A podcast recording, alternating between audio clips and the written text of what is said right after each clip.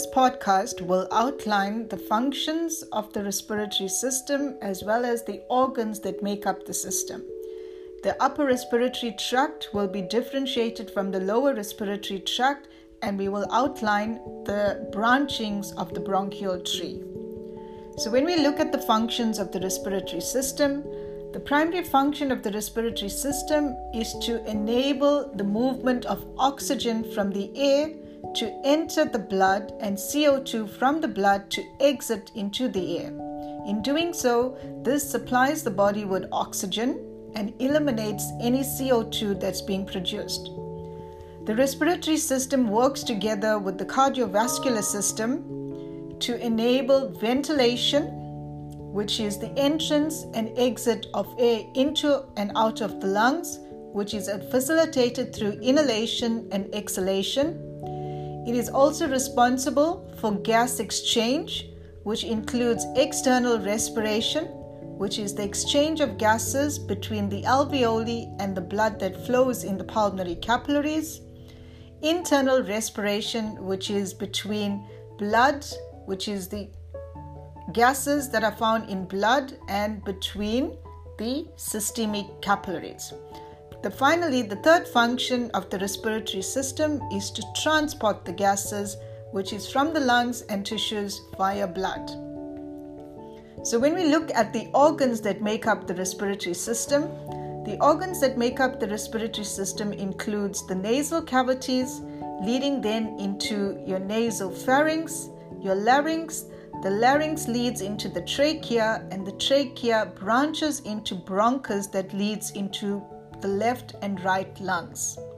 When we look at these organs, these organs comprises two zones, the respiratory zone and the conducting zone. Likewise, it also comprises two tracts, the upper respiratory tract and the lower respiratory tract.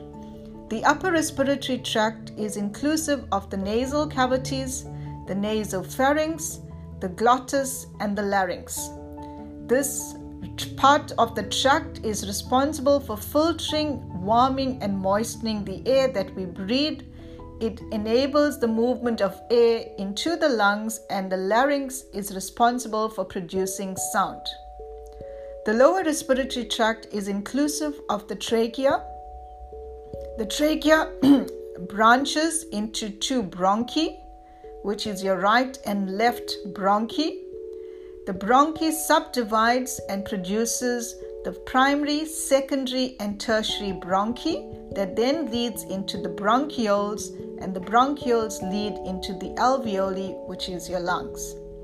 So, if we have to look at these organs and divide them into two zones, the two zones are your conducting zone, which is inclusive of everything above the bronchioles. So we include the nose, the nasopharynx, the larynx, the trachea, and the bronchi, which is the primary, secondary, and tertiary bronchi.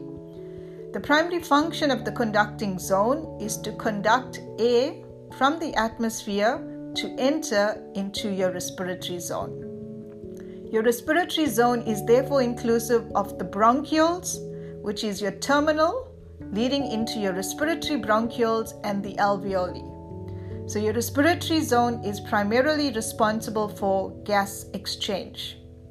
So, if we're looking at the function of the respiratory system, which is inhalation and exhalation as ventilation, the respira- respiratory system enables this process of inhalation and exhalation through the conducting zone, where it enables the movement of air through the tubes that enables cleansing, warming, and moistening of the air. Once it enters into the respiratory zone, it allows for gas exchange.